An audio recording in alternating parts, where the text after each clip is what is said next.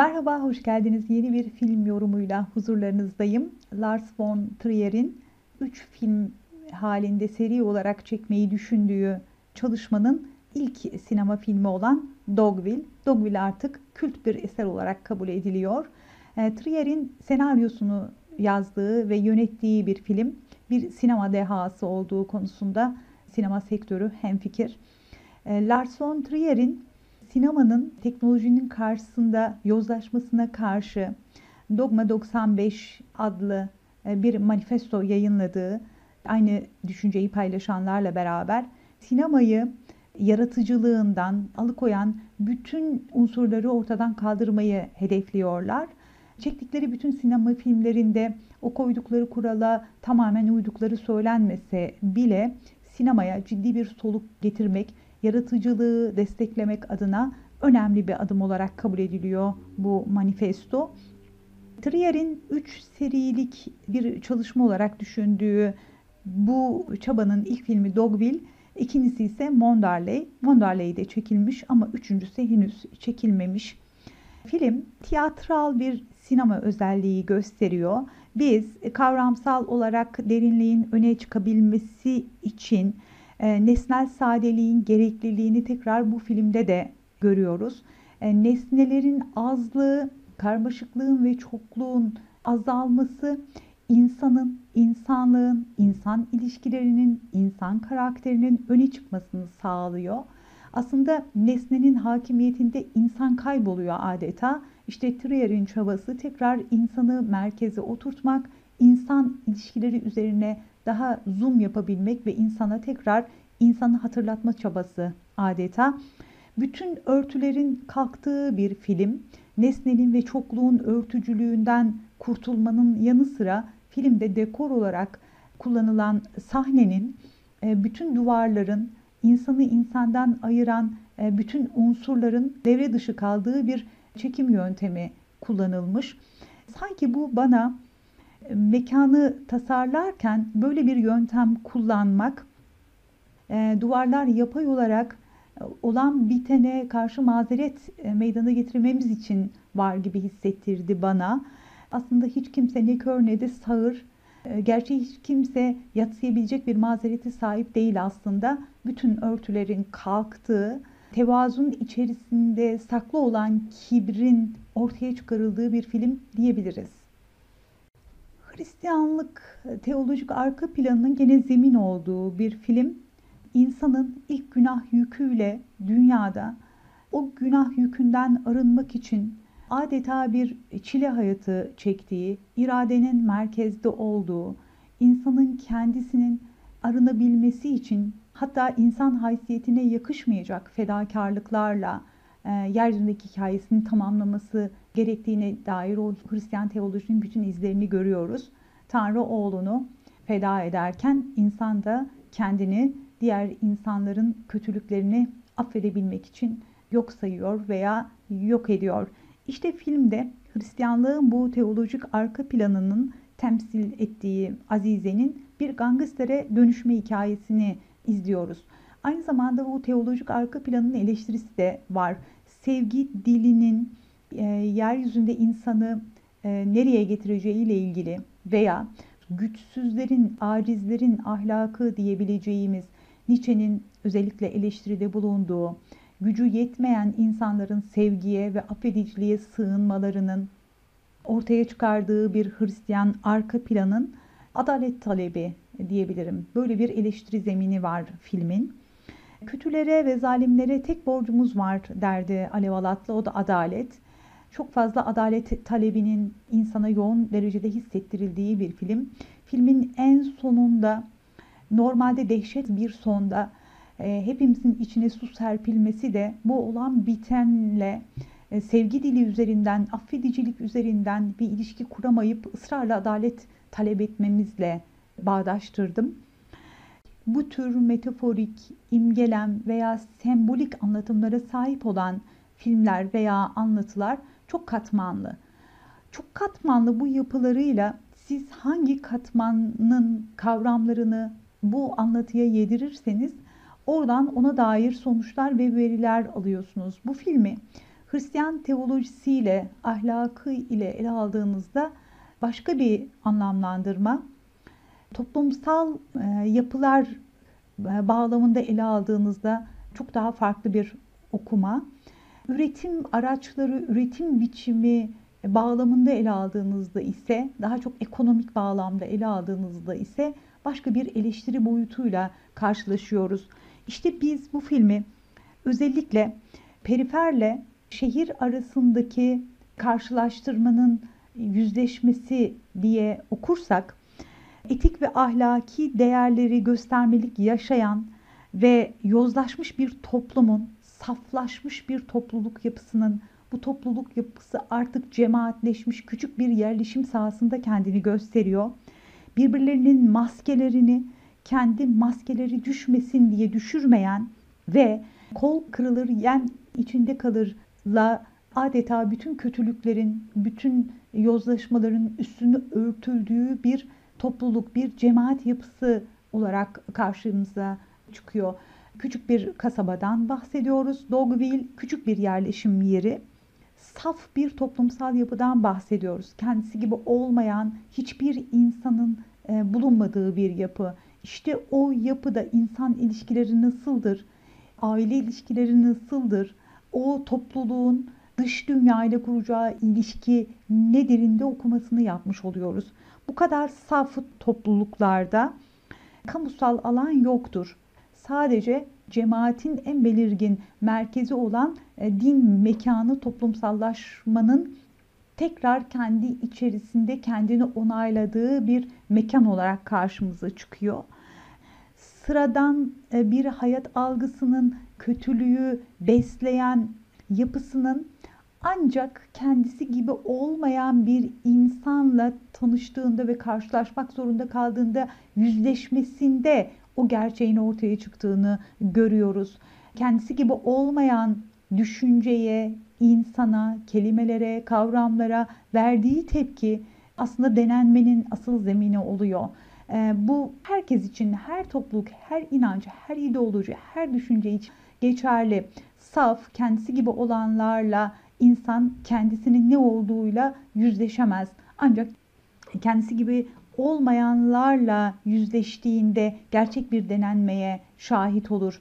Ahlak dar alanda birbirini tanıyan insanların birbirlerine göstermiş olduğu ilişki türü olarak tanımlanmaya mahkum kalacaktır bu tür bir sosyolojik zeminde. Saf bir topluluk yapısını faşizanlık olarak ele alırsak eğer yabancıya, kendisi gibi olmayana karşı verdiği tepki filmin bu katmanda okunurken karşımıza çıkacağı e, yönleri aslında. Grace karakterinin sürekli o bize dahil olma çabası için ödemesi gereken bedelleri gördük. O bize dahil olabilme e, çabası bizim kendisi gibi olmayanları kendi içine dahil edebilecek esnekliği kaybetmesiyle veya bu esnekliğe sahip olmasıyla o bizim gücü ortaya çıkar. Film e, diyaloglarda ve oyuncuların hareketlerindeki monotonlukla da bazen irite edici ve izlenmesi zor bir e, duruma taşıdı bizi. E, diyaloglarda ve oyunculardaki monotonluk bilinçli bir seçim tabii ki. Sıradan bir hayattaki insan ilişkilerinin ve insan diyaloglarının da bütün hayat neşvesinden uzak olmasıyla o teolojik Hristiyan arka planıyla destekleniyor. Katolikyen bir bakış o kasabada, o yerleşim yerinde neşveden hiç eser, renkten hiç eser doğru düzgün görmedik. Bu önemliydi. Bu konuşmanın ahengine de yansıyor. Film boyunca kibrin hem gücün kullanımında hem de bir azizenin affediciliğinin derecesinde karşımıza çıktığını görüyoruz. İkisi de tanrı olma iddiasındaki iki farklı yönün handikapı olarak karşımıza çıktı. Biri gücü e, merhametsiz kullanması ve adaletsiz kullanmasıyla diğeri de affediciliği tanrısal boyutta kullanma iddiasıyla ikisi de insan olamamak, insani sınır dışına çıkma hadsizliğini göstermiş oluyor. Ve bu tanrısal iddianın ikisi de büyük bir insanlık kaybına sebep oluyor. Kötülük yapma imkanı olmadığı için suç işleyemeyen insana iyi diyebilir miyiz? Grace o köye gelmeden önce hemen hemen kötü olabilme imkanı yoktu. O saf topluluk yapısında eksiklikler ve yanlışlar o bünye içerisinde hazmedilebilir bir dozajda tutuluyordu. Tokat atana diğer yanağını uzatmak o suçun tekrar işlenmesini engeller mi? Böyle bir ümit beslenebilir mi devamlı olarak? Bu arada diğer yanağı uzatmak, insanları sürekli anlamaya çalışmak, yani kötülere karşı merhamet, onlara yüksek bir empati duygusuyla yapmış olduğu kötülükleri ve hataları affedebilmek, kötülük algımıza ne derece zarar verir? Bunu da sormak gerekiyor. Bizim tradisyon okumamızda böyle bir cümle hatırlıyorum.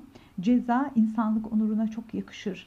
Cezayı verene değil sadece cezayı hak eden kötülük insanlık onuru adına onun cezasını çekme şerefine sahip olmak demektir aynı zamanda diye. Bu çok etkilemişti beni hiç unutmuyorum.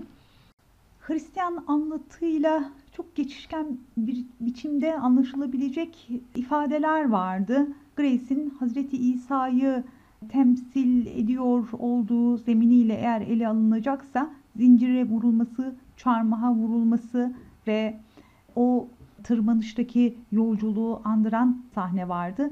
Baba ve oğul diyaloğuyla e, Grace ile babası arasındaki ciddi atıfların olduğu o konuşma geçişken olarak anlaşılabilir.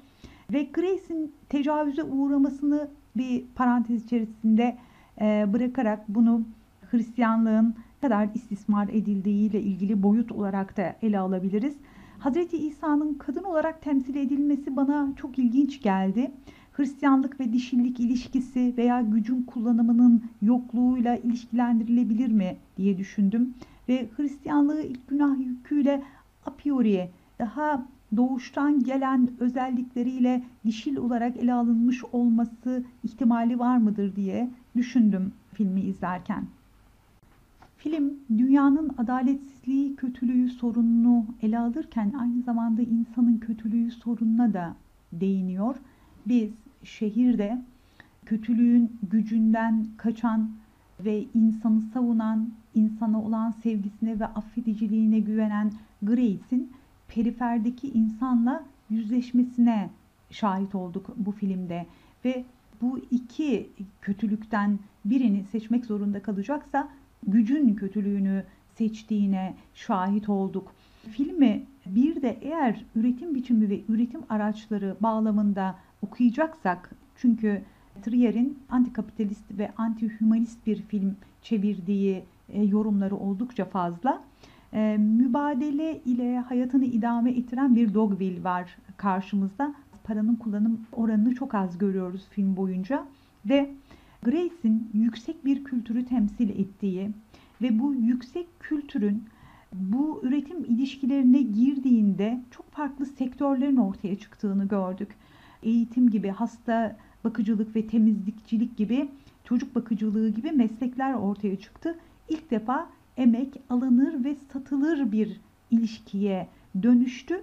Topluluk ve cemaat yapısı açısından saflaşmış, kendisi gibi olmayana kapalı bir topluluk yapısında Dogville'li olmadığı için o bize dahil olma çabasının faşizan tepkilerini de gördüğümüz bu filmde.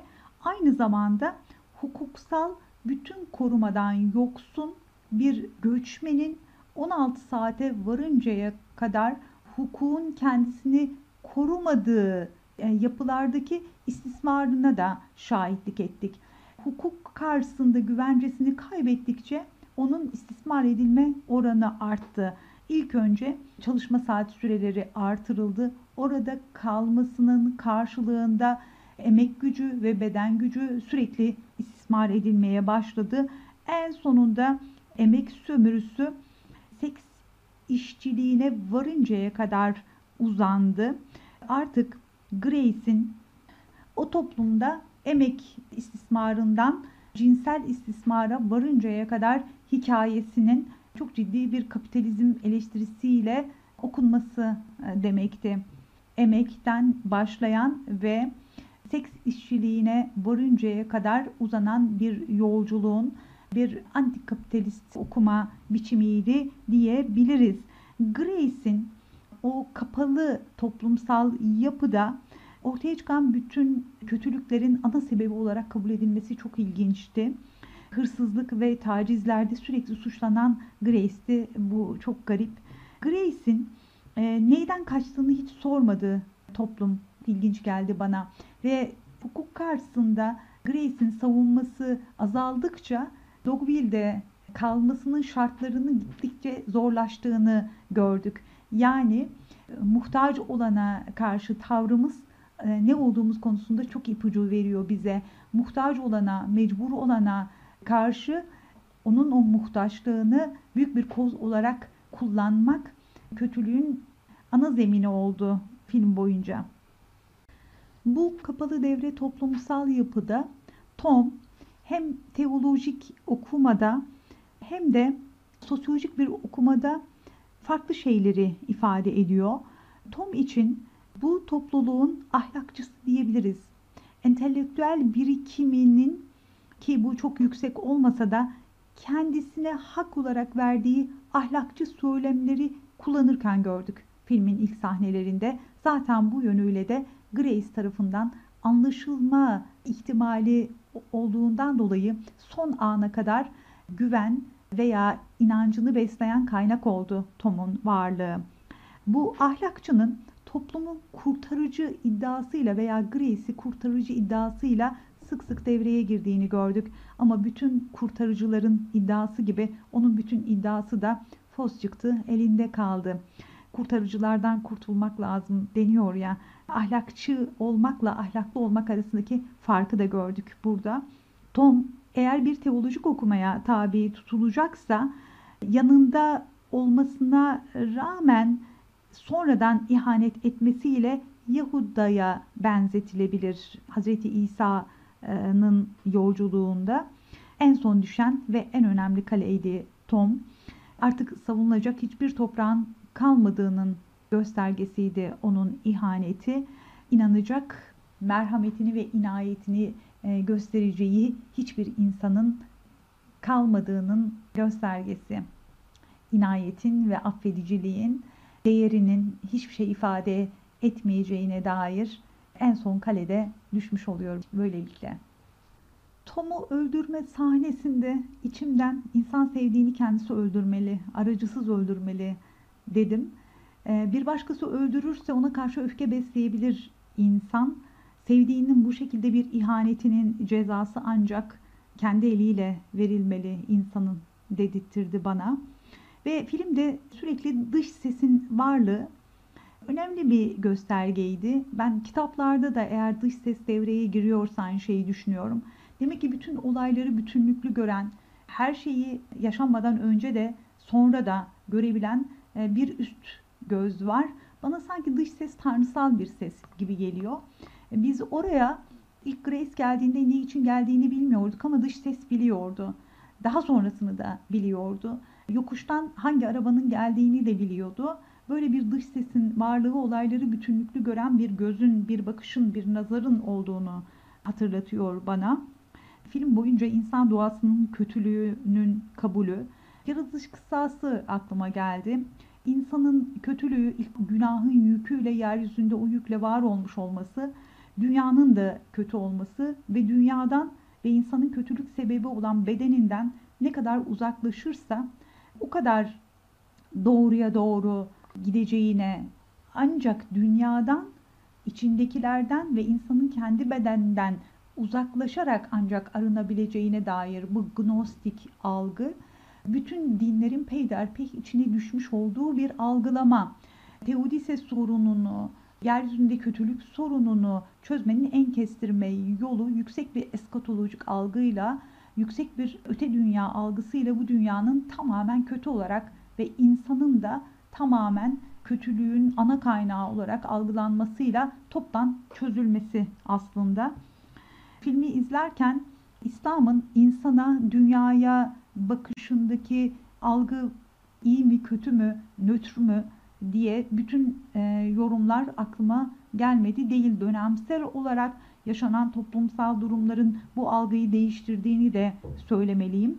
İnsana dair ümidin çok azaldığı dönemlerde akıl almaz derecede insandan ümit edilen yüksek bir affedicilik ve yüksek bir empatiyle insana inancın o mistik karakterinin devreye girdiğini görüyoruz bütün dini yorumlarda. Ee, yaratış kıssasında meleklerin ve cinlerin yeryüzünde kan akıtacak bir varlık mı yaratacaksın diye sorduğunda insana özde kötü olarak bakanların var olduğunu görüyoruz. Buna rağmen isimleri saymasıyla insana ilk inananın onu yaratan olduğunu görüyoruz. Bu çok ilginç. Biz bize inanana inanıyoruz aslında. E, bizim bütün handikaplarımıza rağmen, bütün kötülük meylimize rağmen isimlerin yardımıyla iyiyi seçebilecek özelliğimize inanan bir Tanrı'nın varlığıyla yeryüzüne gönderiliyoruz. Bu çok etkileyici gibi geldi bana filmi izlerken. Ve kasabanın e, ilk Grace ile tanıştığında yapacağı iyilik fikrinin karşılıksız olmaması bana ilk koptuğu yer gibi geldi. Hani orada susmayacaktık denir ya. Hani böyle toplumsal kötülükte ip ilk önce nerede koptu diye sorarız ya. Sanki ilk orada koptu gibi geldi. Karşılıksız bir iyilik e, yapılmaması artık iyilikle menfaat arasındaki ilişkinin bitmez tükenmez hikayesi daha sonra devam edecek. Kaçınılmaz olarak iyilikle karşılıklılık arasındaki ilişki devam edecek hissi uyandırdı bende. Grace'in aynı zamanda insan oluş hikayesini biz izledik film boyunca. Günahsız olmak, yüksek bir affedicilik, hatta kibir derecesinde bir tevazu ve affedicilik ve merhamet iddiasından hiç günaha girmemek, bir zan etme günahına bile e, girmemek iddiasından asla kendisine yakıştırmadığı büyük günahları işlediği duruma geldiğini gördük. Aslında Grace'in insan olma hikayesini gördük. Sanki Hristiyan teoloji arkada insan görmek istiyor gibi geliyor bana. Yani bu dünyada insan kalabilecek kadar günah oranı ne diye sordurttu mesela film bana. Hangi günah oranlarıyla veya günahla hangi ilişkimizle insan kalmaya devam ederiz? Günah işlememekle insan olamıyoruz. Hatta bu yüksek bir kibirle insanlık kaybına sebep oluyor. Film bunu çok güzel bir şekilde anlatmış. Ve film anti-idealist bir yapıda ideal söylemlerin tükendiğinin de aleni göstergesi ve bütün ideal algıları yıkıyor. Sadece anti-humanist olduğu, anti-kapitalist olduğu değil, aynı zamanda da anti-idealist olduğu söylenebilir bu filmin asıl zemininin. Grace'in varlığı, insan ilişkilerindeki tutumu insanların hatalarının sorumluluklarıyla yüzleşmesine engel oldu. Öğütücü bir görev üstlendi adeta. Ve Grace'in varlığıyla ortaya çıkan bazı önemli sorular var. Bunlar hataları, kötülükleri şartların sonucu olarak görmek, ben de olsam bu şartlarda böyle yapardım demek, yani insanın koşulların etkisinde kötü olduğuna inanmak, kötülüğü koşullara bağlamış olmak kötülüğün failini ortadan kaldırmaya sebep oldu ve kötülük adeta sahipsiz kaldı. Peki kötülük sahipsiz kalınca ne olur? O halde dünya kötü olur veya Tanrı kötü olur. Eğer kötülüğün failini insan sorumluluk olarak alır ve cezayı insanlık onurunun bir gereği olarak kabul ederse başka bir şekle dönüşür. İnsan olmanın sorumluluğunu almış olur. Ve insan şartlar el verirse her türlü kötülüğü yapabilir mi sorusunu da sordurttu bize. Yani mazeretler ve şartlar aynı şeyler mi? Yani biz şartların ürünü varlıklar mıyız? Şartlar bizim ne bulduğumuzu ve ne yapacağımızı mı ortaya çıkartır? Veya biz insanoğlu olarak şartların üstünde bir varlık mıyız? bütün şartlara rağmen, şartların zorladığı sonuca rağmen onu seçmeme özgürlüğümüz var mı mesela? Bunu konuşmamız e, gerekiyor. Kötülüğü şartlar bağlamında ele almak insanın insanlığına bir haksızlık gibi geliyor bana. İnsanın varlığı şartları aşabilen bir unsura sahip gibi geliyor bana. Slumdog Milyoner diye bir film izlemiştik. Bütün şartların hayat koşullarının onu kötü olmaya ittiği ve kötü olsa bütün şartlarına e, binaen onu anlayabileceğimiz bir insanın kötü olmayı seçmemesiyle ilgili bir hikayeydi. Bütün o zorunlu seçeneği seçmediğinden dolayı almış olduğu bir ödül gibiydi filmin özeti benim için. Kötülüğe şartlar bağlamında baktığımızda Grace kötülüğü şartlara indirgeyerek, şartları anlayarak kötülüğün her türlüsünü anlamaya çalıştı. İsmet Özel de böyle bir şey okumuştuk. Anlamaya çalışıp çalışıp çalışıp anlayamadığımız bir yer olmalı. İşte o anlayamadığımız yerde devreye hukuk ve ceza girmeli, adalet talebi girmeli. Herkese anlamakta bir sorun var. Her şeyi anlıyor olmakta da bir sorun var. Anlayamadığımız o yer aslında Grace'in babasıyla konuştuğunda bütün şartlara rağmen ben öyle yapmazdım dediği anda cezayı kesebilecek tutamağı da bulmuş oldu Grace. Grace'in varlığı insan ilişkilerindeki tutumu insanların hatalarının sorumluluklarıyla yüzleşmesine engel oldu. Öğütücü bir görev üstlendi adeta. Ve Grace'in Dogville'deki hikayesi sığınmacılıktan köleliğe evriliyor adeta. Ve Grace'in durumu eğitimli, zevk sahibi, zarif ve kültürlü bir üst sınıf olması hasebiyle alttaki kültürün bütün zaaflarının ortaya çıktığını da onun varlığıyla unutmayalım. Yani ancak bir üst idrakın varlığı alt idraktaki ahlaki sorunların varlığını ortaya çıkartabilir. E, bu kör sağır birbirine ağırlamak gibi adeta nasıl affetmek Allah'a yakışırsa bu film boyunca bu tür cümleler hep aklıma geldi. Bir üst idrakın yoksunluğu da insanın kendini aldatması için, kandırması için mazeret oluyor. O yüzden o üst sınıfın Grace ile temsil edilmesi kötülüğün sıradanlığının ortaya çıkmasına da sebep oldu diyelim. Kötülüğün yapısal bir formda anlatıldığı bu filmde Grace gibi toplumda saf bir bünyeye sahip olduğunda ortaya ne çıkıyor ona şahit olduk. Ve biz Grace'in ahlakçı başladığı bu hikayede gerçekle yüzleşmesine ve insan olmasına ve yeryüzüne dahil olmasına şahit olduk. İlginç bir şekilde kötülük ihtiyaç alanının dışında ortaya çıktı. Bu çok ilginçti. Üretim araçları açısından, üretim biçimi açısından çok önemliydi. Herkesi sana tecavüz edeni bile anlama sınırındaki bir merhamet ve affedicilik insanda var mıdır? Gerekli midir diye sormuyorum. Var mıdır sorusu bir köşeye koyulmalı. Bu insan böyle bir iddiaya sahip olabilir mi? Onu anlaması gerekir mi? Gerektiğine nasıl inanır insan?